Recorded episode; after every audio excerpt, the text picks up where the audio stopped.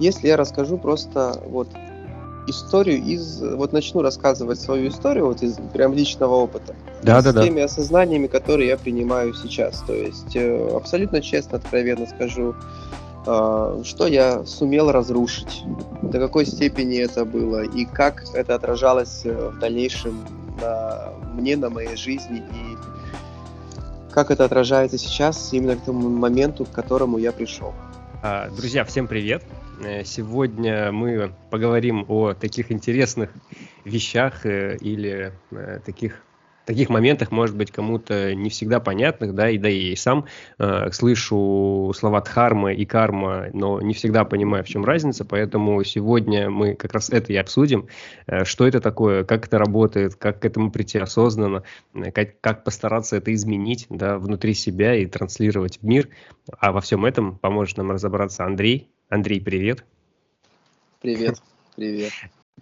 Ты знаешь, я вот сейчас все вот, вот прямо так думаю, и я сейчас переоцениваю достаточно многие вещи через э, именно понимание, что есть дхарма. Мгм. А от, дхарма это, в общем-то, есть все. И даже если ты хочешь в один момент какой-нибудь, ну, какой-то неосознанности, взять и сказать, да ну ее нахер, эту харму вообще, к черту ее вообще, вот что я тут, чем я тут занимаюсь, какими, какое развитие, какой личностный рост. Но даже в этот момент ты понимаешь то, что вот это послать дхарму, это тоже дхарма.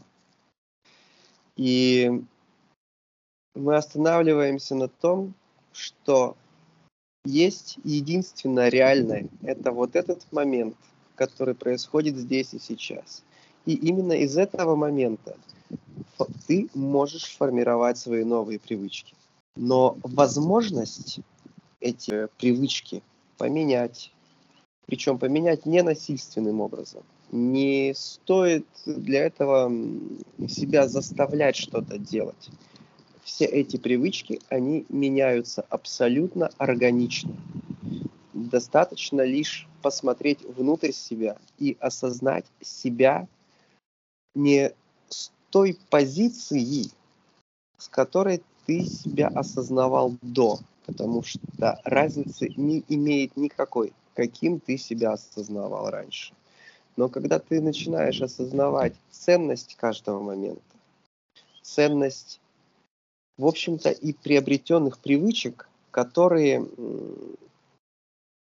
может быть, и негативно влияли на жизнь, но тем не менее в них тоже есть ценность. И когда мы задумываемся о дхарме, когда мы начинаем уметь ощущать момент и себя в этом моменте, и себя, и момент, и мир как единое цельное, здесь есть возможность для очень глубоких проработок, рассмотрений, чем э, наполнен ты. Очень важно заниматься воспитанием моральных качеств в себе. Ведь неморальные поступки, они так и так откладывают, э, как ни крути, но негативный отпечаток на дальнейшее остальное мышление. И ум становится несвободным. Об этом очень хорошо говорится как раз в четырех благородных истинах потому что первая звучит как «существует страдание, существует духа». Вторая говорит, что духа имеет причину, и эта причина – жажда. Жажда может быть телесных наслаждений, жажда может быть э, становление тем, кем я сейчас не являюсь. И третий, жажд, третий вид жажды – это жажда как раз-таки отказа от того, что мне мешает быть тем, кем я хочу. Вот Дхарма, я здесь э, дилетант, я не, не, ну, как бы не разбираюсь в этом. То есть Дхарма и карма – это разные вещи? Начнем с Дхармы. Дхарма угу. – это жизненный путь. Дхарма, если, очень, если очень условно к этому отнестись. Угу. Это то, что есть. Так. То есть то, что есть, то, что было и то, что будет то, что я в данный момент прохожу, то, что ты в данный момент проходишь, то, что проходит каждый человек, это его дхарма. А, это все находится внутри. Угу. И когда ты начинаешь ощущать того, что да, осознаешь, присутствует уныние. Оно присутствует, оно обезличено. Оно может ко мне не иметь никакого абсолютно отношения. Это просто дхарма. Это то, что я сейчас прохожу. Я наблюдаю то, что оно есть. Если брать карму а, по кармическим каким-то соображениям, по именно а, религии буддизма, да, то есть мы очутились здесь, на планете Земля, в человеческом обличии, согласно каким-то нашим прежним воплощениям, нашим прежним жизням и то, насколько мы были, ну, условно говоря, так, чтобы было понятно, а, русскому человеку, западному человеку, насколько праведный образ жизни мы вели. И вот мы очутились здесь на Земле. И кто что говорит? Кто-то вот говорит о том, что, ну, это кто как трактует буддизм. Будда, он, в общем-то, не говорил о том, что жизнь – это страдание и боль, давайте все будем страдать. Нет, ни в коем случае. Будда как раз имел э, желание сделать так, чтобы в мире не было страданий, сделать мир счастливым. И, соответственно, он для этого этот счастливый мир видел. И воплощение здесь, на Земле, имеет э, для нас огромнейшую ценность. А, потому что мы родились не в тех мирах, э, в нижних мирах, которые, как э, можно провести аналогию с адом, где постоянная боль и страдания, и мы не родились в мире а, богов, где сплошное удовольствие, счастье и наслаждение. Мы родились именно здесь, для того, и мы имеем возможность как раз-таки здесь э, изучать э, учение Будды, и вставать на правильный путь. Наше воплощение на планете Земля, оно прекрасно к этому располагает. Здесь есть выбор, и здесь есть наша осознанность. Воспользуемся мы этим или не воспользуемся, это уже личная карма абсолютно каждого. То, как ты проживаешь это время, не, время тяжелое, время непростое. Вот здесь уже вопрос именно твоей личной кармы. Очень много есть соблазнов для того, чтобы отчаяться, для того, чтобы все бросить и сказать, что я жертва, и от меня ничего не зависит. Есть э, возможность стать героем и что-то, какой-то геройский поступок сделать. А есть возможность разобраться, с чем ты наполнен внутри. И осознать то, что если ты совершенно обыкновенный человек, живущий здесь, на планете, то все хорошее, то, что может произойти, произойти с тобой, что может произойти с миром, оно начинается вот отсюда. Оно начинается с анахаты. Наполняя себя любовью и делясь этой любовью с людьми, ты делаешь мир лучше в буквальном смысле этого слова. Ведь именно сейчас возникает колоссальное количество людей, которым эта поддержка нужна. Их очень много. Но и опять же, когда мы делимся чем-то хорошим, и мы имеем риск наполниться жаждой, жаждой как раз-таки вот этого отдавания. Я наполняю себя хорошим, я хочу отдавать, я хочу отдавать. И а зачем я отдаю, может при, э, такой вопрос прийти? Какая-то корысть. Если меня, может быть, никто даже не слышит. Но это жажда. И это часть хармы. В такие моменты необходимо осознать, то, что просто так, впустую, все хорошее, что ты приносишь в мир, оно никак не пройдет. Оно всегда останется и для тебя, и для людей тебя окружающих тем светом, который ты принес в этот мир. Э, я слышал, а, насколько я помню, кто-то из монахов сказал насчет кармы очень точно. А, представь свою жизнь как весы. На одной чаше весов лежат твои хорошие поступки и те люди, которые вспомнят тебя с хорошей стороны. А на другой чаше весов лежат твои плохие поступки и те люди, которые могут про тебя сказать что-то плохое – что-то, то, что перевесило, такая твоя карма. Но очень важное понимание, что карма, она в этот момент, вот в этот самый момент может измениться. Андрей, расскажи свой путь, свою дхарму, как ты ее осознавал.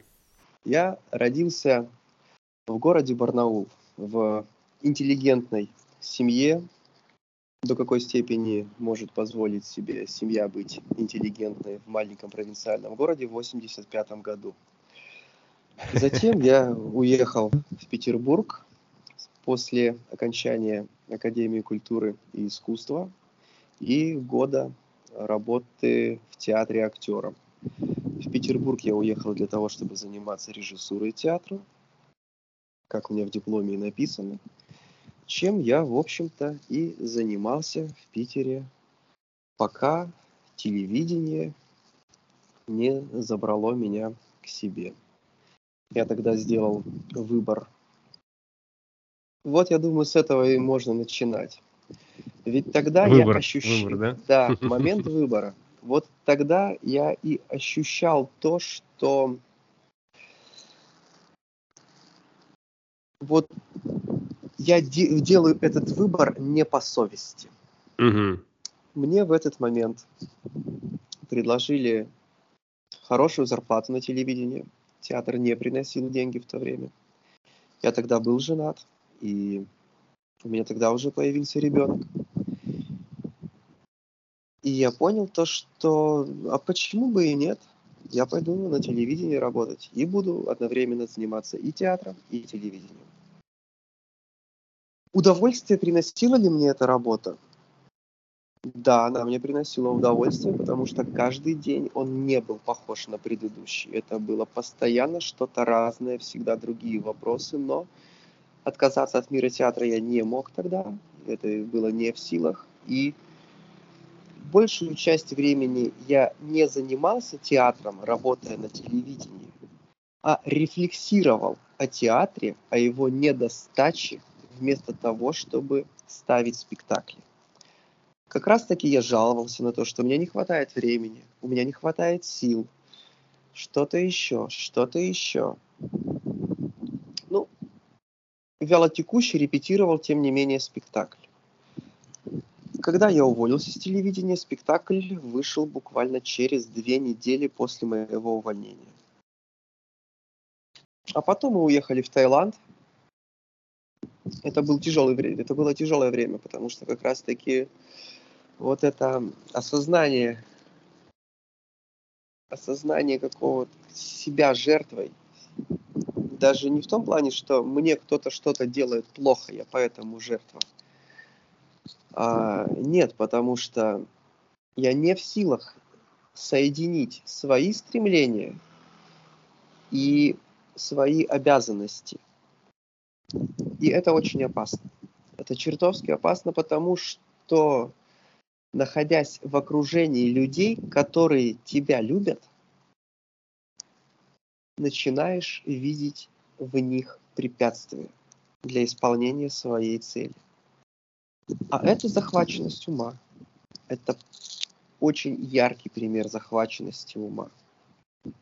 Просто я здесь заметил, что очень большой эпизод, как мне показалось, да, ты затронул. То есть э, от, э, а, от театра и до момента Таиланда. Это вот, ну, Таиланд, это именно ты имеешь в виду про сейчас уже время или нет, это какое-то нет, еще нет, это, это, это, это было лет семь, наверное, назад. Mm. А, я понял, понял. То есть это еще пока период прошлого, правильно? То есть это да, пока еще да. не сейчас. Да. Угу. Я тогда полюбил Таиланд, и я в тот, с того момента очень хотел переехать сюда жить. И никак не мог себе этого позволить. Вот здесь не мог позволить. Даже когда все идеально были, все было идеально для того, чтобы сюда уехать. Угу. А, а почему так произошло? Ну, то есть, почему потому, что, потому что какие-то, ну, и, и так хорошо в Питере. Угу. Я, я очень люблю Петербург. Несмотря на то, что я не коренной петербуржец, Питер это абсолютно мой город, и я когда, как только я приехал в Питер, я приехал еще и там путешествие было интересное, я приехал из Сочи, Mm. Самые вот две были подряд зимы, вот эти там 10-12 лет назад, они были mm. эти холодные, когда Петербург просто не ожидал. Я приехал из Сочи без подштанников, каким-то чудом с пуховиком и без шапки, стоял на Ладожском вокзале и ждал друга, который меня встретит. Mm-hmm. С огромными коробками, тогда еще мониторы у компьютеров были, вот эти здоровые, Да-да-да. ламповые. Mm-hmm.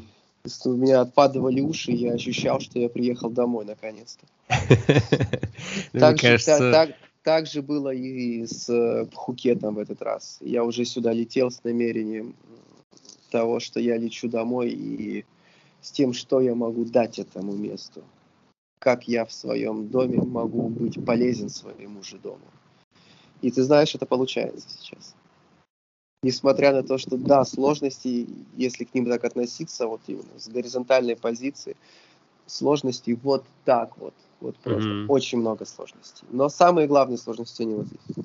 Я, я вот недавно слышал про такую фразу, она мне понравилась, что как определить, э, любимая твоя работа или нет, ну или там деятельность, которой ты занимаешься, если там не, не относиться как к работе, там к хобби и так далее. Но, в общем, э, дело, которым ты занимаешься, в любом процессе есть какие-то сложности, которые нужно решать. И если э, проблемы, которые нужно решать, тебе приносят удовольствие, они, ну, как бы они не злостью говорят, блин, вот опять проблемы, вот нужно опять что-то делать, что-то менять, что-то решать и так далее. То есть, если ты от решения проблем испытываешь недовольство, то это, скорее всего, не то самое любимое дело, о котором, ну, условно, можно мечтать. А когда тебе твоя деятельность по-любому приносит проблемы и задачи, ты их решаешь с любовью, ты такой думаешь, о, ура, новая задачка, новое решение, там, новое дело, то вот тогда можно сказать, что да, кайф, я, я кайфую от процесса, это мое. Ты знаешь, и это очень верно, это очень верно. Но давай попробуем расширить немножечко вот это. Вот и взять, допустим так, мое любимое дело – жизнь. Угу. Представь, как меняется все.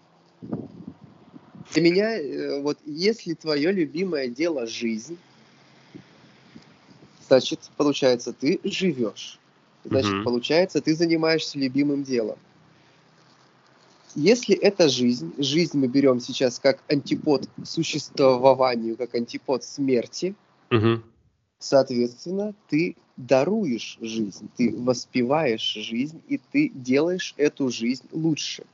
Угу. И форма деятельности, которой ты занимаешься, она в данный момент уже это может быть личности какие-то сформированные, какие-то вот. Это может быть профессия любимая, нелюбимая.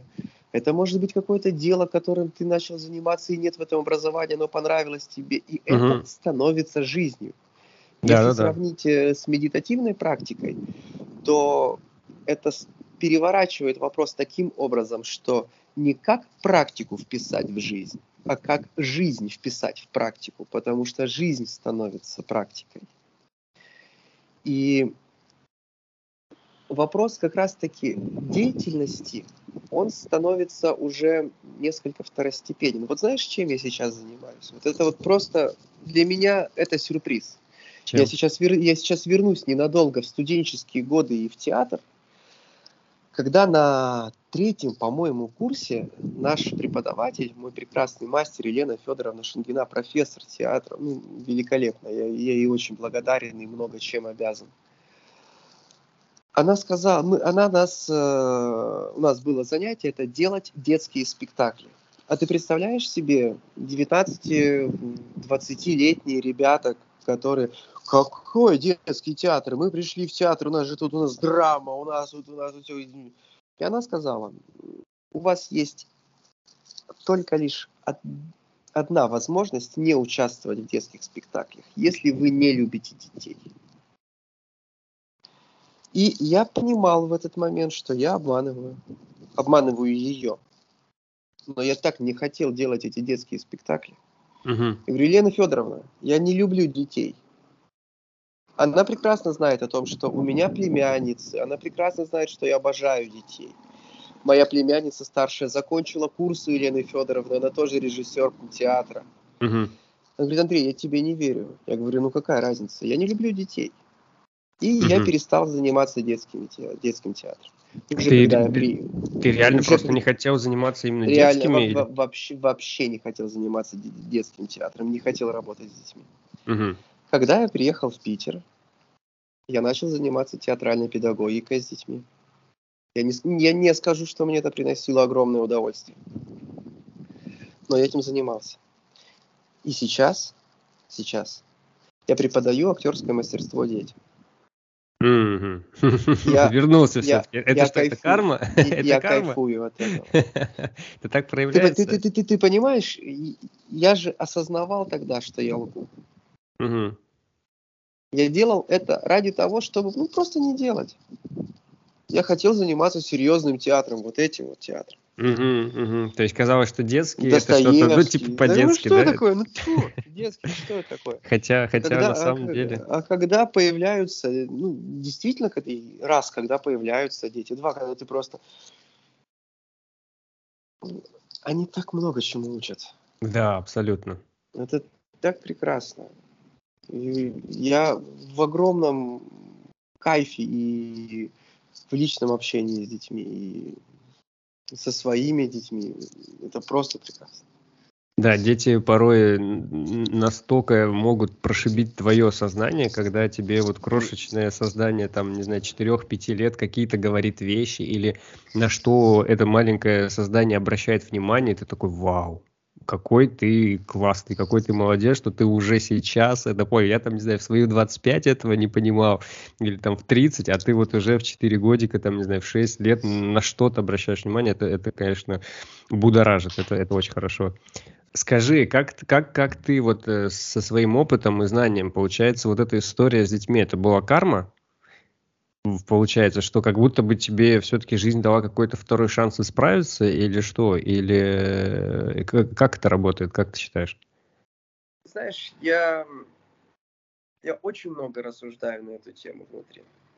И вот с одной стороны, как просто взять и сказать, вот это тот жизненный мой путь, который я должен пройти и спокойненько, в общем, ну, условно говоря, откреститься.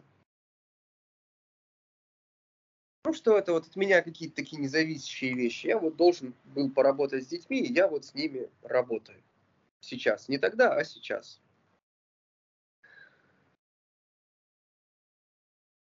Но я почему-то как-то ну, не отношусь к этому, как жизнь дала второй шанс. Я отношусь к этому с позиции, а какую пользу я могу сейчас принести. Ну, ты знаешь, я переоценивал свое творчество как-то. И театральное, и музыкальное, и поэтическое. Оно не несет света. Оно не несет света. Оно может поддержать, может быть, какого- какого-то человека, которому не очень хорошо. Ну как? Поддержать его боль не показать ему путь. Сказать, что, брат, я вот с тобой рядом тоже такой страдаю. А что толку? Я очень люблю свое творчество, я прекрасно помню, сколько я в него вкладывал. Но сейчас оно для меня стало уже таким в сторонке. Ведь я помню, что было заложено внутри. Откуда я отталкивался, когда я этим занимался. Скажи, пожалуйста, а ты вот на всем этом промежутке от того, когда ты первый раз отказался от э, постановки детских театров до сегодняшнего момента, у тебя внутри было э, какое-то желание или же, может быть, стремление повторить это? Ну, то есть, думал ли ты об этом, что я бы хотел все-таки этим заняться, или я хотел бы исправить эту ситуацию и все-таки ну, сделать это? То есть, хотя бы, может быть, мысли такие были, или, может, прям желание было? Эта ситуация, она никогда для меня не была проблемой, так, чтобы ее исправлять. То есть сказал, что нет, не хочу. В общем-то, в тот момент меня освободили от детских спектаклей. Я в тот момент уже работал на телевидении, я в тот момент уже занимался музыкой. Это было насыщенное время, и я тогда обрадовался этому. И я, я же понимаю, что я обманул тогда. Елена Федоровна понимала, что я ее обманываю. Она понимала, почему я это говорю. И я понимал. И я очень рад тому, что происходит именно сейчас. Я очень рад тому, что я передаю свои знания, уже имея вот этот опыт, который есть. Потому что преподаватель, учитель, и это важно как в медитациях, так и в театре, да и в любой другой профессии, в любых других сферах. И в каждой сфере учитель, он передает не только знания, он передает опыт, он передает еще и себя, он передает свою энергию. Вот представь себе, вот, вот давай пофантазируем. Что было бы, если бы в каждом детском саду и в каждой школе все занятия, все уроки вели счастливые учителя? Ну, мне хочется сказать, что все бы дети тогда были бы счастливыми. Да, да именно так. Буквально одно поколение, и мы просто перед нашими глазами счастливое население счастливой некой мифической страны. Это утопия. Такого как будто не, не знаю, не бывает. Но опять же, ты но, говорил но, про но, дуальность. Но, но все как раз вот, и мы идем к привычкам, потому что все привычки, включая какие там, ну, там, ну, у меня сигареты, конечно, у меня как бы вот никотиновая зависимость самая первая. Вот, вот, ну, пожалуйста, дурная привычка. Угу. Кроме физических вот этих, мы впитываем от учителей их манеру, их образ мышления. Угу. Мы впитываем их ощущения, их состояние так же, как и впитываем от родителей их ощущения, их состояние. Мы перенимаем их опыт буквально с самого-самого рождения. И вот здесь появляется такой огромный слон в комнате, что ты с ним живешь в этой комнате и не знаешь, что у тебя он в этой комнате есть. У тебя буквально под документом. 10 метров в одну сторону, 10 метров в другую сторону, и то 100 квадратных метров комната, но ты в ней себя чувствуешь тесно и не можешь понять почему. А в этой комнате с тобой живет слон, и ты его не замечаешь.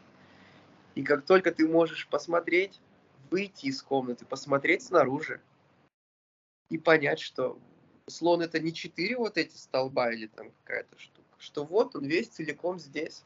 И вот тогда ты с ним начинаешь, с этим слоном работать. Давай немножко приземлимся, что это значит. Э, раскрой, пожалуйста, мы, метафору. Мы, мы, про какого слона?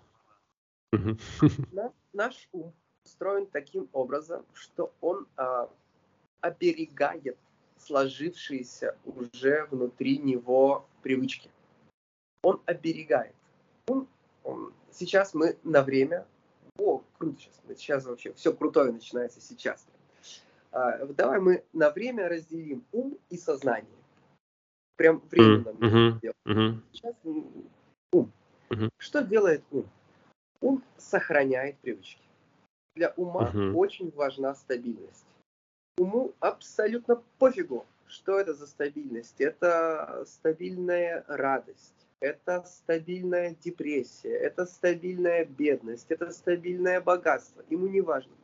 Для него важна стабильность. Для него угу. важны на уровне ну, там, нейробиологии, для него важны вот эти вот связи внутри мозга. Ну, через привычки мозг сохраняет энергию, самое главное. То есть мозг работает же, чтобы там почки, сердце билось и прочее, прочее. А когда есть привычки, об этом уже можно не думать. Тут есть внешние обстоятельства, мы четко знаем, как там работать, и это работает на автомате. Как нам решить задачку, как нам сходить в магазин, как почистить зубы. Это все вот для того, чтобы мозг сохранял энергию. И вот ну, в каком, да, это и есть та самая стабильность, чтобы не нагружать себя работой. И в этом, да-да-да, так, так и есть. Окей, дальше. Чтобы не изменяться, потому угу, что именно угу вот эти цепляния, вот эти привычки, они приводят нас к тому, что мы считаем себя личностью. Угу, абсолютно.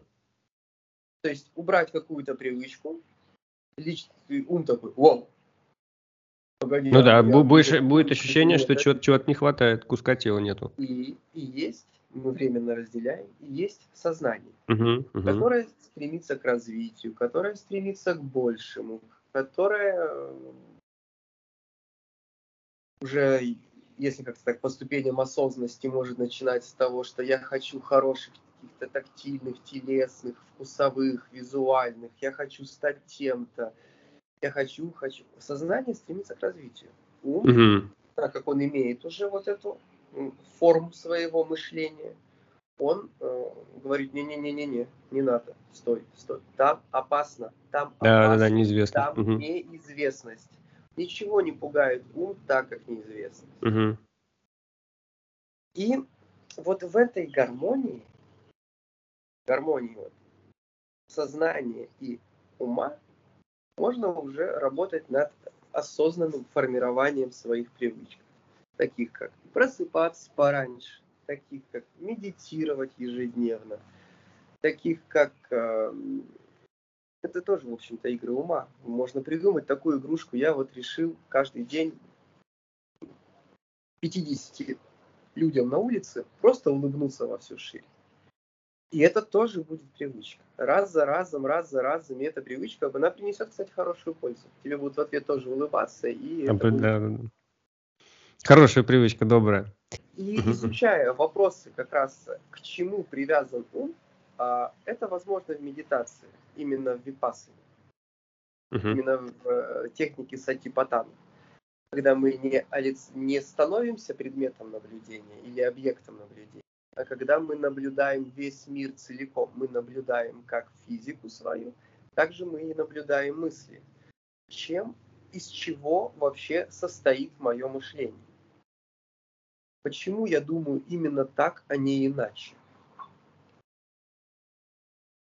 Вот эти вопросы начинают задаваться, и всплывает само по себе, всплывает очень много чего интересного именно из детства, именно из подросткового возраста, именно из своего становления как личности. Ответ на вопрос, почему я являюсь такой личностью, а как стать другой, например, личностью. То здесь мы подходим, опять же, к четырем благородным истинам, и ко второй именно из них о том, что у страдания, у духа есть причина, и эта причина – жажда. Дальше идет объяснение того, что не сама жажда является причиной, а цепляние к этой жажде является причиной. Цепляние к физическому удовольствию и избегание физического неудовольствия. Стремление стать тем, кем я не являюсь сейчас, это именно личностный рост какой-либо. Например, я сейчас зам директора, условно, хочу стать директором я вот сейчас не являюсь директором, я вот как вот прям захвачен тем, как хочу стать директором. Mm-hmm. Ничего такого в этом желании. Хорошо, что оно есть. Но если это желание, это жажда берет, это желание берет над тобой вверх и становится жаждой, uh-huh, uh-huh, это, это уже ненормально. Ну да, так, уже тобой что-то другое управляет, не ты. Так, uh-huh. так же, как и ненормально третье, эм, випхава танха называется. Это жажда избавления чего именно.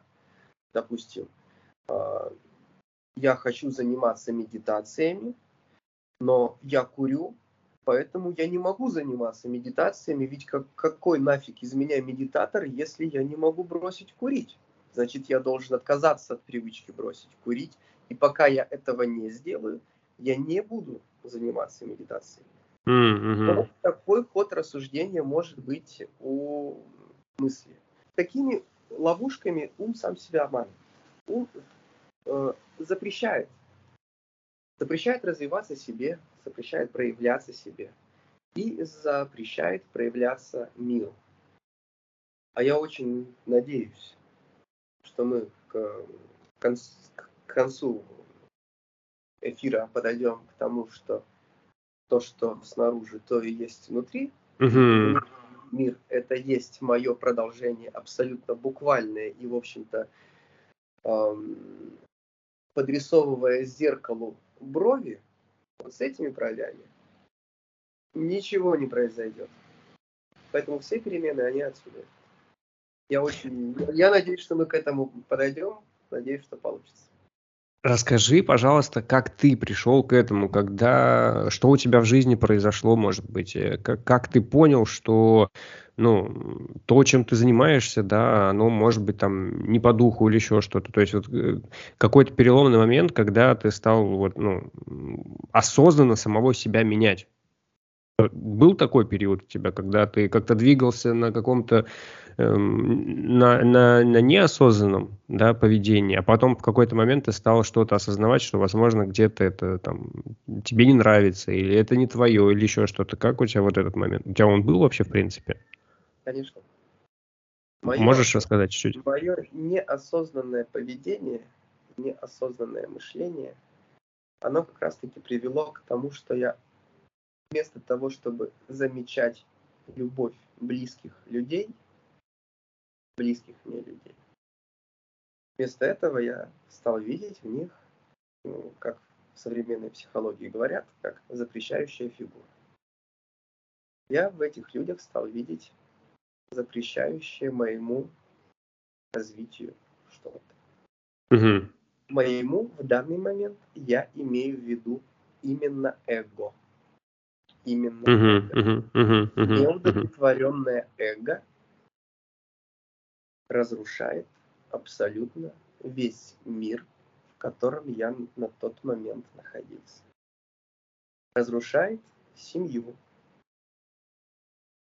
разрушает очень грязно, некрасиво, доставляя огромное количество боли окружающие меня люди.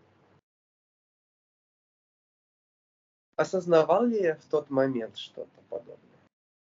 Хотя бы какой-либо стыд, может быть, хотя бы какое-то сочувствие. Я знал то, что людям больно. Но сам в этот момент я ощущал совершенно другие эмоции. Я был ими захвачен. Я был в захваченности полнейшей. Просто ум был, находился в абсолютной захваченности. Такой пример про золотую клетку. Просто mm-hmm. птичка в золотой клетке сидит, вот клетка mm-hmm. золотая, но она в клетке. Вот. Mm-hmm. Mm-hmm. Как бы не стыдно, наверное, все-таки было мужчине об этом говорить, но именно так я себя и ощущал. Я хотел заниматься музыкой, я хотел заниматься рэп-музыкой. И относился к этому как к новому, новой, как к новой поэзии, что ли. Я ожидал mm-hmm. поддержки, прям такой, что «Вау, Андрей, круто!» Но, блин, так не бывает. Так не бывает. И в тот момент действительно э, выражение в мой адрес э, о том, что Андрей, я понимаю, что ты читаешь рэп для себя, но почему я его слышу? Вот, э, как-то я не мог даже, это было очень обидно для меня. Ум был оскорблен, эго было уязвлено. Но с того момента, знаешь, начался именно путь более какого-то понимания, кто я, что я, да. То есть представь себе, мы разводимся с э, женой, я снимаю какую-то комнату на Литейном проспекте с э, видом прямо на Литейный проспект. Вот Литейный проспект, улица Некрасова, вот этот перекресток. Я когда только приехал в Петербург, у меня было желание жить на Литейном проспекте. Вот именно в этом месте. Я ничего uh-huh. не делал для этого. То есть, ну, мое желание такое и все. У меня желание заниматься музыкой, театр, жить в центре, Литейный проспект. Вот и театр у меня был вот в этом же месте, прям на Некрасова и пересечение, это артиллерийский, артиллерийский, кажется, переулок. Артиллерийский переулок, вот прям вот этот кусочек, прям это я обожаю это место в Петербурге. Обожаю Литейный проспект, он прям по вайбу мне очень близок. Mm-hmm. Представь себе, я стою в этой комнате с каким-то продавленным диваном, там жить вообще невозможно. Я стою, смотрю в окно на Литейный проспект. Я ощущаю себя счастливым. Я ощущаю то, что в данный момент исполняется, материализуется мое желание. что я загадал себе это желание жить в центре, заниматься музыкой. И через 10 лет я его обрел. Почему через 10 лет? Потому что я запрещал. Я запрещал миру проявляться таким, какой он есть, не требовать от него ничего взамен. И равно с этим я запрещал проявляться себе. Не эго, а именно то, что вот хочется, знаешь, сейчас сказать я, но это проявление того, что больше, чем я. Я, если буду об этом сейчас рассуждать, уйду достаточно глубоко в метафизические конструкции. Ну, знаешь, я что хочу сказать. Мне кажется, ощущение себя счастливым почему важно? Э, то есть просто с одной стороны кажется, что твоя вот сейчас история, да, о том, что, я так понимаю, ты разошелся с женой, потому что она не поддерживала твои какие-то начинания, твои творческие... И, с ребенком. У меня появился от брака.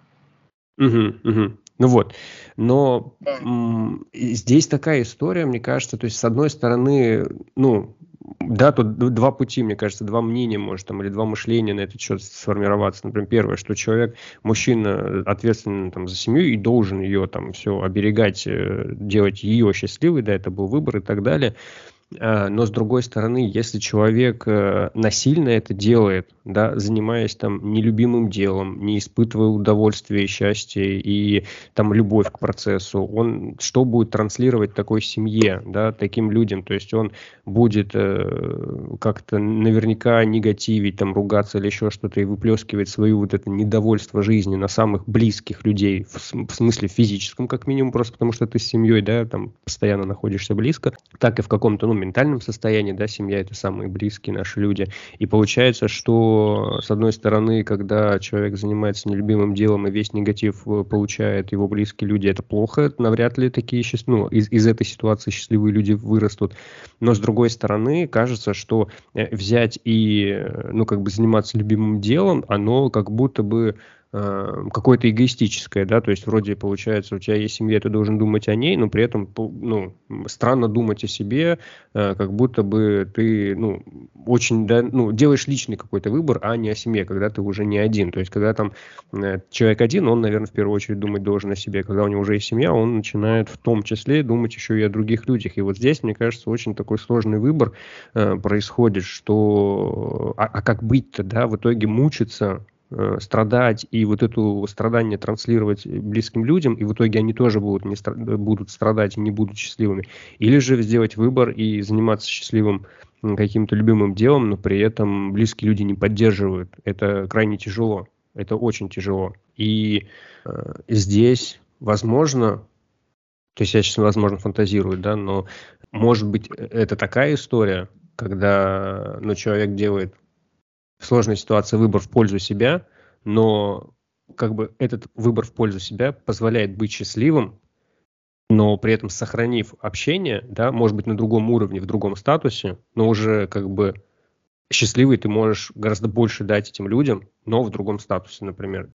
Я думаю, что в первую очередь, вот если у наших слушателей, кто это слышит, вдруг возникает подобная проблема.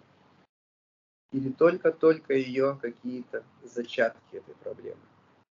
В первую очередь, обязательно, очень честно, откровенно поговорите со своей второй половинкой.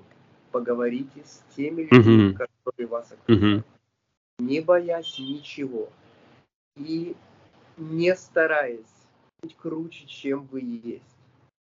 Будьте своими родными, со своими людьми близкими, ранимыми, чуткими и откровенными. Не бойтесь рядом с ними быть уязвимыми. Потому что страх быть уязвимым, страх сохранить свое, ну, допустим, вот я мужское это может привести к закрытости собственной. И ваши близкие люди им будет очень сложно достучаться до вас. Очень сложно. И тогда уже вступает э, в работу обыкновенный закон не квантовой, а обыкновенной физики. Давление все больше, больше, больше, больше. Это давление никуда не выходит. И в конце концов емкость, в которой это давление набирается, она разрывается. Угу, Поэтому угу, в первую угу. очередь это честный, откровенный диалог. Да, раз может не услышать вас ваша вторая половинка, муж, жена, парень, девушка. Два может не услышать, третий может не услышать, на четвертый может, господи, да как ты вообще задолбал меня вот этим, я тебе уже вообще мы поговорили уже обо всем, ну сколько можно? Нет, поговорите еще раз, пожалуйста. Еще раз попробуйте. И еще раз. Другие слова найдите. Действия какие но обязательно. И даже если вы придете к тому, что вам не стоит быть вместе, по ряду либо объективных причин, которые меньше всего кого-то интересуют, это объективные причины в любви, они нафиг никому не нужны. Но если вы почувствуете, что да, вот без этого никак, то это ваш выбор. Но прошу вас, попробуйте друг с другом вместе быть счастливыми, если вы уже этот выбор сделали. Если бы, допустим, меня сейчас кто-то спросил, сожалею ли я то, что о случившемся, или не сожалею, я наверняка бы сказал, что я жалею о том, как это было, какое количество боли я принес своим близким людям. Могли бы мы расстаться? Да, могли бы. Но это могло бы быть по-другому. Меня очень радует то, что моей экс-супруги сейчас, насколько я знаю, все хорошо в семейной жизни, что ее новый муж, он любит моего ребенка, моего сына, что они очень дружны. Я этому очень рад. Потому что, ну, в общем-то, я сейчас тоже нахожусь как я очень люблю того ребенка, биологически которым я не отец. Они ровесники с моим сыном. Угу, угу. Я считаю, что у меня два сына. Это хорошо, здорово. Очень приятно это слышать. Ты понимаешь, мы много чего считаем невозможным, находясь именно вот в обстоятельствах семьи. Вот как бы вот если бы я не был женат, я бы сейчас... А нет, так не получается. Я про себя говорю. Вот, вот я, допустим, раз, вот все, я не стал женат, и что? Вот, вот на тот момент.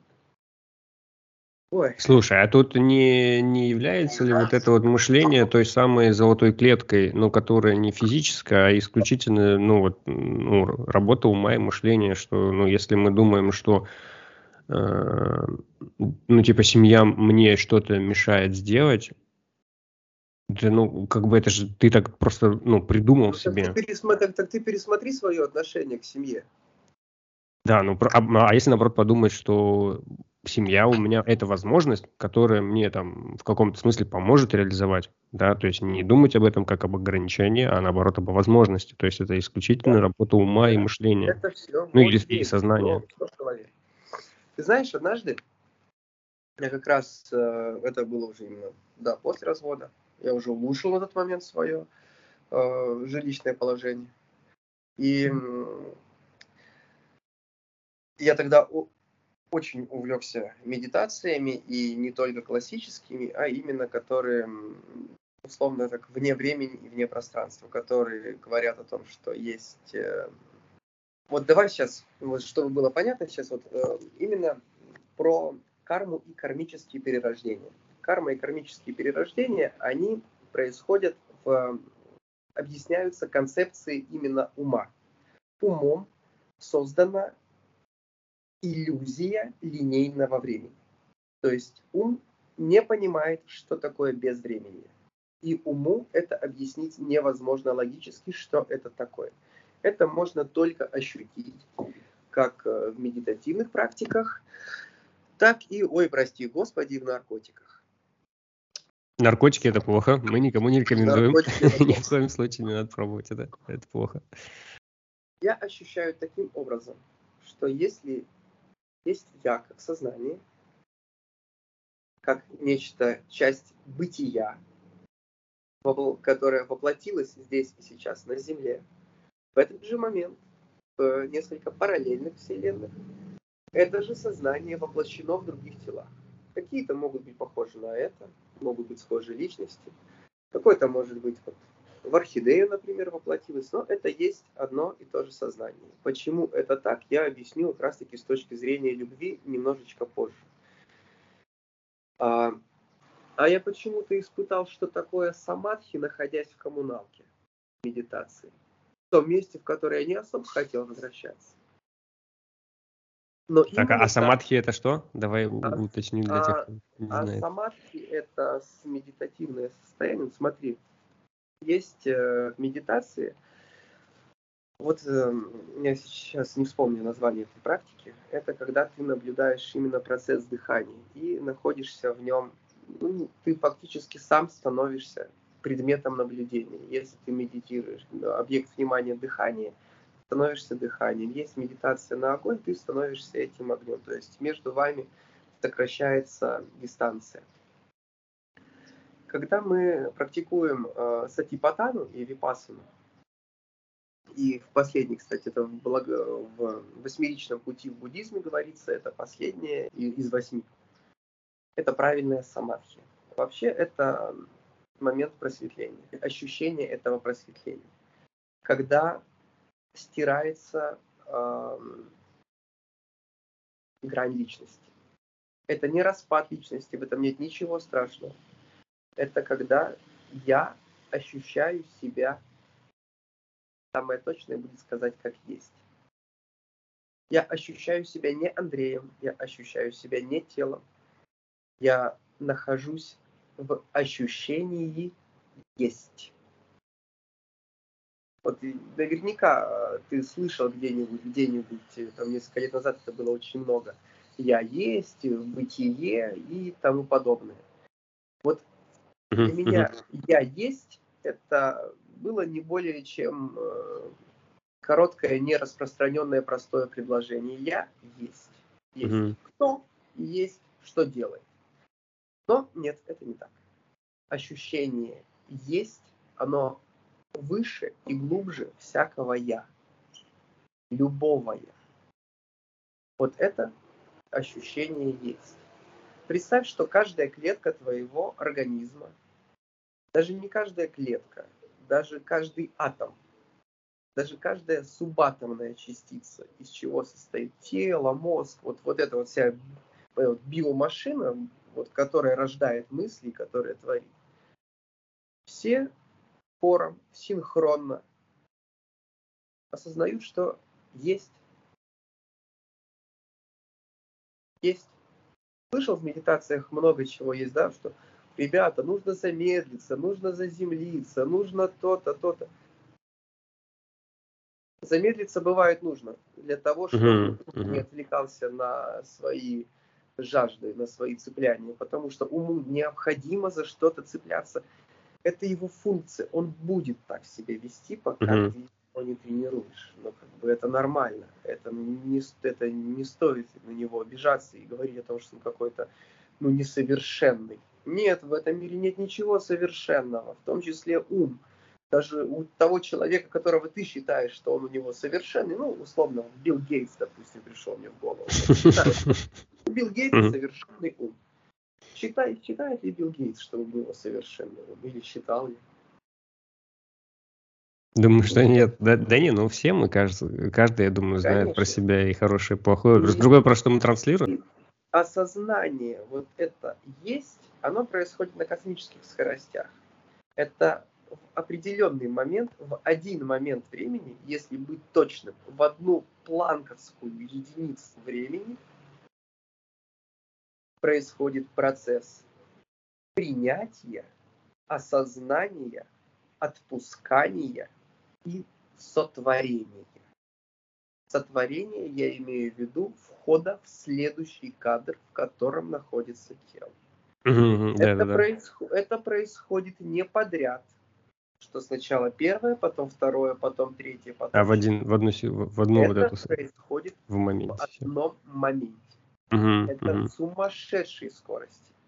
Слушай, прикольно очень. Знаешь, что, э, извини, что, может быть, немножко перебиваю, но у меня вот просто пока ты об этом обо всем говорил, я, да, не раз слышал про то, что в момент медитации мы стараемся отойти э, как будто бы от себя в сторону, да, пытаемся э, начать чувствовать вот это состояние есть, да, что есть это не только ты, это не только твои мысли, еще что-то, вот это вот все гораздо больше, и это было То есть я слышал об этом, я думал об этом, но оно все равно как-то не осознавалось до конца.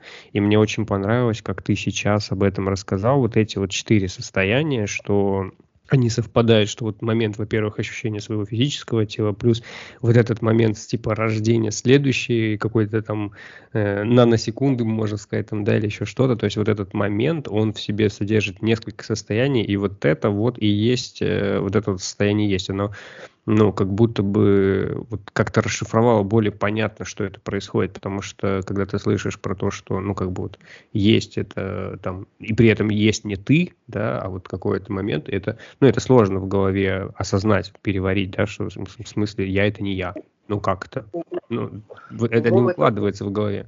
Уму, уму это, я думаю, что именно логикой это понять невозможно. Ну да, ум это логика, вот, данный а, а мысли данный это, момент. это сознание. Через, через 150-200 лет, а через 300, так тем более нашего земного. Вообще, это, это даже не нужно будет объяснять никому. Сиддхартха Гаутама Будда, он не говорил о том, что обязательно нужно вот всю жизнь посвятить практикам, чтобы э, просветления достичь. Один из э, монахов, кем, кому он прочитал первый раз свою проповедь после просветления, он сразу же просветлять слова. Конечно, красивая легенда, но пусть она, пусть мы будем в нее верить. Я это к чему говорю? О том, что Андрей, прости, просветление э, вот прости, пожалуйста, что перебиваю. Ты можешь, пожалуйста, повторить ее сначала, потому что, как минимум, я просто услышал, что произошло как раз э, рассинхрон в интернете, и, в общем, то, что ты сказал, оно икнуло и было непонятно. Я, Это мне такое, очень жаль, что что- я перебил. Что, что именно? Ну, А, вот том, история что про- не нужно всю жизнь, а есть пример другого А, человека, да, да, да, который да, вот, вот да. как-то быстро, вот ее А, проще сказать. Сута, сута о, сута о начале вращения колеса закона или колеса Дхармы. Э, Это сута, которая, это проповедь, которую Сиддхарха Гаутама, когда он достиг просветления, он прочитал э, пятерым своим э, монахам-аскетам. Мгм. Аскеты, с которыми он проходил путь, э, себя лишая всего, чего только может быть. Мгм, мгм. Он однажды сказал, ребята, это неправильный путь, мы сейчас ничего, никакого просветления у нас, если мы будем самоистязанием этим заниматься, у нас не будет. Они ему сказали, ну, Сидхарка, ты, мы с тобой больше не пойдем. Он взял такой и достиг просветления. Он достиг просветления, и когда он это понял, он шел, и он встретил, вот об этом, кстати, мало где указывается, вот эта информация, он встретил одного монаха, тоже аскета, из своих знакомых предыдущих. И он ему сказал, я Будда, я достиг просветления, я самый просветленный в общем в мире человек. Значит, я всю жизнь свою не мылся, не стриг, не чесал волосы. И тут э, ко мне приходит э, счастливый человек и говорит о том, что он просветления достиг. Это получается, что просто весь мой жизненный путь, он зря. Ни одно эго не пропустит. И поэтому вот эта первая проповедь Будды, про нее никто нигде, ну, очень редко где указывается. Когда он следом уже, ему не поверили, когда он следом встретил пятерых монахов, он все-таки начал с того, что отдалил страдания. Сказал, существует страдания. Он не стал говорить о том, какой я крутой. Да, там написано, что вот да, на меня снизошли те мысли, которые, та правда, которую я не слышал до этого и не видел до этого. Ну, очень поэтично все в сутрах написано. Вер- Вернемся к Будде. Он сказал, вот он, он отделил э, страдания, он сказал, что нет, страдание не принадлежит мне, оно существует, существует духа. И важно понимать то, что страдание не то, что я страдаю, мне больно там от чего-то, там, А страдание как не свобода, как неудовлетворенность. Один, вот когда он прочитал пятерым своим э, монахам, аскетам эту проповедь, один из монахов, он достиг просветления сразу же, после того, как он услышал проповедь Будды. Угу. Но, опять же, в сутрах э, говорится и о другом монахе, который, в общем, достиг просветления только после того, как Будда умер когда он превознесся, и между ними был диалог, он говорит, эм, а почему вот монахи, которые проводят время вместе с тобой, самый почитаемый, они достигают просветления. А я с тобой уже много-много лет, и я так еще не просветленный.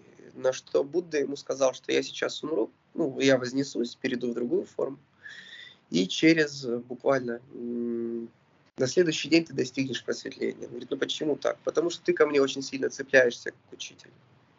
Ты не свободен mm-hmm. Mm-hmm. И просто наша физическая разлука наших физических тел, она для тебя сейчас не будет полезной. Я должен уйти.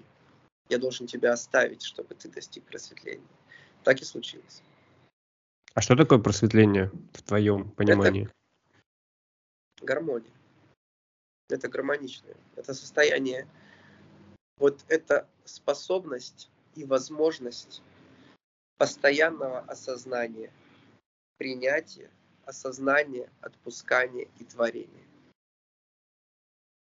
Вот это самадхи, то, как, то, насколько я смог к этому приблизиться и сколько я, насколько я могу это понять, вот это и есть просветление. Это осознание истинной природы вещей.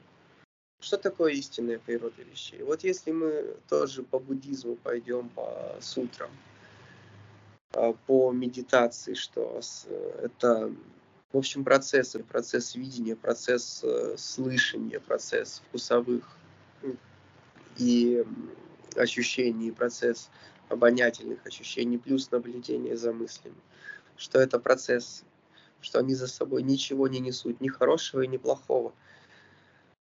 Но есть же еще один элемент. Это элемент творения.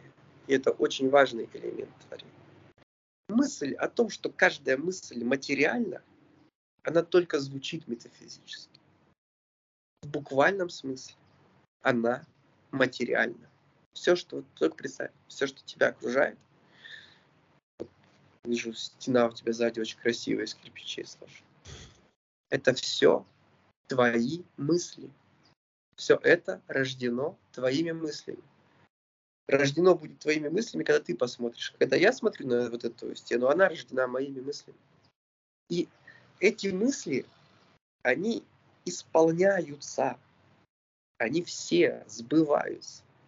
И чем больше ты сопротивляешься этому исполнению, тем больше вот, простят э, слушатели наши, если я сейчас матершинное слово скажу. Вот чем больше ты сопротивляешься, тем больше пилюлей ты от мира отхватишь. И это не говорится о том, что вот все, я вот тут просто нифига не делаю, все, я осознал себя как нечто больше, чем личность и нечто больше, чем тело, питаюсь воздухом и солнцем и больше делать ничего не хочу. Нет, это не об этом говорит. Это говорит о том, что ты осознаешь себя Творцом.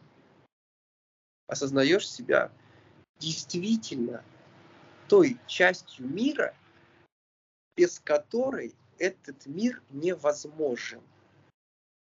Невозможна сама по себе суть бытия без твоего в нем участия. Мне, знаешь, вот это твое сейчас рассуждение, твой, твоя мысль, Э, напомнил мне то, как я однажды представил, ну, вот ты как человек, э, представь знак бесконечности. Это восьмерка горизонтально. Э, и я однажды подумал, что пересечение, то есть, ну, получается, знак бесконечности, два там условно таких кругляшочка, да, в центре они пересекаются. И вот, вот эта точка пересечения, это являешься ты, а условно слева и справа это как ну, неких два мира, внешний и внутренний. А, и вот есть что-то, что внутри тебя происходит, твои мысли, твои ощущения, твои твои чувства, какой-то ты как физическая сущность какая-то, да, там, биологическая, там, э, у тебя это все внутри живет, э, как, как-то вот внутри в твоей голове. То есть, ну, есть же такое выражение космос внутри тебя, да, вот это вот все что-то вообще немыслимое и мыслимое, что происходит, это где-то внутри, да, то, что другой человек физически не может увидеть, например, Э, но при этом э, ты как-то себя в этом мире проявляешь, то есть ты ходишь, там, ты говоришь с кем-то, ты что-то делаешь, там, производишь какие-то мысли и продукты, не знаю, там, в общем, что-то ты выдаешь наружу, да, то есть это есть внешний мир.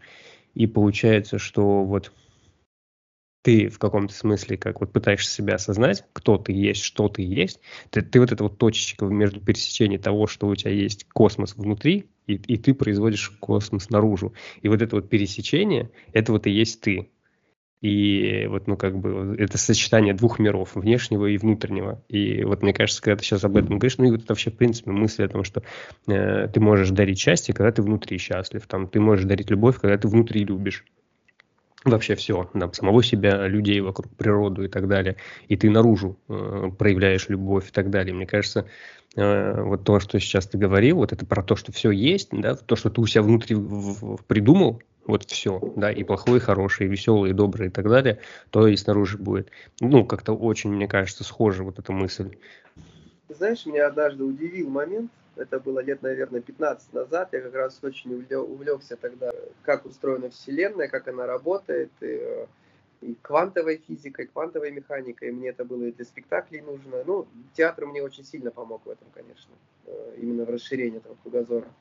И особенно помог такой великий режиссер Андрей Жолдах. Если есть люди, которые это слышат и увлекаются театром, они должны его наверняка знать. Это человек, который действительно создает космос. Он создает космос прямо здесь и сейчас. Я уверен, что он сейчас просто своим пребыванием здесь, на Земле, создает космос. Это гений, это гениальнейший режиссер. И я наткнул, я изучал это, и ты знаешь, как раз тогда были те открытия этих бозонов Хиггса и о том, что Э, себя фотон света ведет э, в зависимости от наблюдателя, от наличия наблюдателя как волна или как частица. И буквально вот это было 15 лет назад, и 3 года назад, года 4-5 лет назад, я заметил, как очень активно преподаватели медитации и эзотерических техник, как они прекраснейшим образом это подхватили и разослали в массы. 15 лет назад я смотрел первый фильм по, по этому поводу, об этом еще даже никто тогда не говорил. И тогда еще заметил, что фотография нейронов мозга и фотография плеяд космических в космосе, это плеяда это скопление созвездий. То есть созвездия, между ними-то какие расстояния между звездами? А это скопление созвездий. Угу. То есть здесь от микро космических масштабов макромы. Это очень похожий рисунок. Угу, очень угу. Похожий. Да, согласен, что космос похож, да, на Я, Для меня тогда это было открытие. Про любовь хочу сказать. Вот о том, как... Прекрасно. О том, Я как думаю, это мысли, очень... О том, как мысли продуктивные, как они вообще становятся тем, что мы видим. Угу. Это был день снятия блокады несколько лет назад. Три года назад. До дня снятия блокады. Я был в депрессии полнейшей. Я был вообще просто... Я до такой степени заблудился во всех своих мыслях. Это был просто... Я хотел умереть. В буквальном смысле этого слова. Я не хотел больше существовать. В один момент я взял себя за волосы, вытащил оттуда с помощью медитации. Это произошло. Ну, в общем, я сонастроил себя с тем, что сегодня мой идеальный день с самого утра. Сегодня мой идеальный день. Что бы ни случилось, я рад каждому его событию. Каждому событию. Вот что бы ни произошло. Я пришел на работу, как обычно. Меня отправили на съемки, я работал на телеке тогда оператором. Мы приехали на съемки, и там я такой, ну ладно, хорошо. Для меня это обычный день, но я рад, я рад, я рад. Я, я проявляю свое расположение людям, которые мне встречаются. И на этих съемках про одну девушку все говорили, говорили, говорили, она должна была давать нам интервью. А я оператор с И она приходит, и мы с ней встречаемся глазами. Просто смотрим друг другу в глаза. И вот это как раз вот это наблюдение. Что я там говорил? Кто запомнил? Наблюдение, осознание, принятие, отпускание, творение. И ты знаешь, что я понимаю в этот момент? То, что когда я был, когда я очень хотел научиться делать татуировки и учился рисовать, что я рисовал именно ее. Ух ты. А, та, а, та, а так как э, я не умел рисовать лица, я нарисовал только тело и нарисовал космический шлем, и там только-только очертания лица под ним, еле-еле проявлены. Я вспомнил каждый момент, который меня подводил именно к этой встрече, вот к этой встрече наших глаз. И я прекрасно понимал, что нельзя не писать, не звонить, чтобы как-то что-то проявлять в этом отношении. Я прекрасно понимал, что вот это, вот он, хам. Я прекрасно понимал, что вот это уже определенно есть мое. Это не нет, это не, не мое. Это я. Вот это сейчас передо мной нахожусь я. Я гляжу в глаза самому себе. У нас сейчас все хорошо. С, с огромными сложностями, учитывая то, что сейчас происходит в мире. Но, тем не менее, у нас все хорошо. И однажды в одной медитации, в глубокой медитации, я эта медитация называется вне времени, она как раз погружает вот в эти состояния. Я ее провожу, если кому интересно, с удовольствием. Один из моментов это я наблюдаю за собой, лежащим в кровати вчера. Эти времена, это времена разные могут быть. Я наблюдаю себя в теле в кровати вчера или позавчера. Я наблюдаю со стороны, что происходило вчера. И я мне не нравится слово задание, но условия, пусть это будет условия. И одно из условий, я поворачиваю голову к экрану, это концептуальная медитация, и там уже выстроенное искусственно созданное пространство есть. И я вижу себя на экране, находясь в этой медитации. Я поворачиваю и вижу, я вижу тот самый кадр нашей с ней встречи. И для меня это встреча меня с самим же собой. Мы каждый раз встречаемся с самим собой, когда смотрим на мир, когда мы с ним контактируем. Каждый раз мы имеем дело с самим собой. Абсолютно всегда. Неважно, эго, ум, согласны с этим или не согласны, это параллельно все. Но факт, то, что вот эти яркие моменты, мы их запечатлеваем. И таким образом ум сопоставляет все прошлое, которое было создано ради этого момента. Если мы научимся каждый момент этого времени, который вот здесь воплощение на Земле, относиться к нему так, что абсолютно все, что было до оно было ради того, чтобы было сейчас это. Наверное, мы сможем ценить жизнь. И ценить жизнь не только свою, вот этого тела, а ценить жизни людей, которые рядом с нами, и не только людей. В буквальном смысле ценить жизни каждого живого существа, который здесь находится. Потому что но четыре благородные истины, которые Будда сюда принес, они учат нас состраданию. Они нам открывают двери в то, что здесь мы все абсолютно равны. Не важен цвет кожи, не важна национальность, даже не важно, кто ты, человек, кот или человек, который осознает себя котом. Неважно. Мы все здесь находимся в абсолютно одной лодке. Но так хочется, чтобы эта лодка плыла в ту сторону, там, где всегда солнце светит. Я искал достаточно много и скрупулезно своих вот учителей, у кого я могу что-то подчеркнуть, когда испытывал тягу к знаниям именно медитативным или к чему-то большему.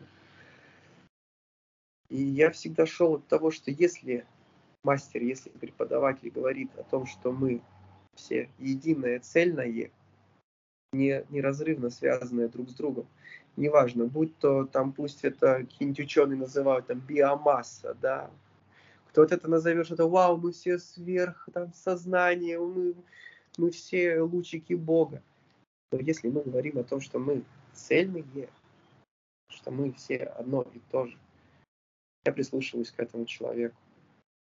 А если мне это говорят, как у меня есть просто не совсем такой приятный опыт именно с психологами, которые как раз разграничивали, что вот есть ты, вот обязанность защищать свои личностные амбиции какие-то. Мне как-то не по душе. Но все люди разные. Мы все одно, и мы все разные. И в этом до такой степени я испытываю кайф от осознания того, что все мы разные. Ведь разговаривая с каждым человеком, я себя узнаю с другой стороны. И мы все об одном, мы все о любви, которой я всем каждый день регулярно и желаю. А, прекрасная желаю, история, желаю, прекрасные желаю слова. тебе любви. Спасибо, спасибо. Это абсолютно взаимно. А, действительно, мне кажется, это такое одно из с одной стороны, очень простых э, желаний, а с другой стороны, очень сложных в плане реализации. Почувствовать искреннюю любовь к самому к себе, и после этого любовь начнет э, ну, проявляться в жизни сто процентов к окружающим, к людям. Есть прекрасная поговорка «всему свое время», э, и она немного пересекается с тем, что ты вот говорил про желание. Э, мне кажется, человек, э, когда что-то там себе мечтает или представляет, еще есть момент, что он условно не, не мечтает о каком-то временном процессе, то есть не сопоставляет, потому что я на своем опыте знаю, что если там ты что-то себе мечтаешь, представляешь и желаешь, какие-то события, какие-то предметы, не знаю, все что угодно, а, они реально исполняются но боль и проблема в том, что они могут исполняться не в тот момент, когда ты к ним готов. Либо ты про них уже забыл, и у тебя появились какие-то новые мечтания там, или еще что-то, и происходит э, боль в том, что это не совпадает. То есть ты загадал себе условно завтра какую-то мечту, а она исполнилась через год. Или наоборот, ты там условно представлял себе когда-то в будущем, а она взяла и исполнилась завтра. У тебя вот это несовпадение временное, доставляет тебе, ну, типа, сложность или проблему, и поэтому, мне кажется, актуальна фраза «бойся своих мечтаний», там, вот, ну, есть же такое, да, и оно накладывается, мне кажется, на всему свое время, поэтому, мне кажется, отчасти надо это тоже учитывать, да, вот это временное, потому что ты вот сегодня один человек вот такой, да, там через минуту ты уже по сути стал другим, да, завтра мы проснулись вообще на другом, э, то есть, ну, в физическом смысле у нас там клетки регенерировались, мы, мы же реально меняемся, да, и наши мысли меняются и так далее, там происходит что-то вокруг, в нас что-то меняется, поэтому э, здесь э, вот это вот момент того, что какие-то происходят сложные события, да, они кажутся в моменте, ну, они не нужны, это лишнее, ну, мне плохо от этих событий, да, а проходит время, ты оглядываешься назад, ты сопоставляешь понимаешь, что как же хорошо, что это случилось, я там чему-то научился, я что-то понял, я что-то осознал и так далее. То есть, получается, есть польза в этом даже каком-то негативном событии. И вот этот момент, что, ну, какое-то некое терпение к тому, что происходит. То есть, э, во-первых, желания исполняются действительно, во-вторых, всему свое время. То есть, они приходят тогда, когда нужно. То есть, тогда нужно, вот не нужно мучиться, что вовремя или не вовремя. То есть, нужно просто учиться испытывать или, ну, или, или использовать какую-то пользу даже в негативных каких-то сценариях, даже в негативных каких-то ситуациях, пройдет минута, час, день, неделя, ты поймешь, что угу, вот оно, зачем это нужно было. Вот благодаря этому я стал лучше, я стал сильнее, там, или еще что-то я понял. Хочется от, закончить мыслью то, что люби то, что происходит, люби самого себя, и тогда вот, ну, вся эта любовь будет происходить э, снаружи, вокруг тебя в том числе, и ты наполнишься, будешь счастливый. Да что уж люби, береги, Береги свой организм, береги свое тело, прислушивайся к своему телу. Тело всегда... О, да, да. Всегда. В общем-то, первое, что ты здесь сделал, это цепочка ДНК, которая меняется. Вот это первое творение. Далее это тело. Это вот, ну, тело это в буквальном смысле твое первое творение. Вот на, с помощью ДНК вот это тело, оно уже есть. Ты его уже сделал. Но я думаю, что лучше его как-то любить. Абсолютно. Друзья, буду очень рад э, вашим комментариям, подпискам и лайкам. Все ссылки полезные добавлю в описании, плюс э, ссылка будет на Андрея. Вы всегда сможете к нему обратиться, задать ему свои вопросы, э, которые навеяла вам сегодняшняя тема. Андрей, спасибо тебе большое, благодарен за эту увлекательную, интересную историю твою и твой опыт, твои знания. Спасибо тебе, что принял участие. Спасибо, спасибо от сердца, от сердца.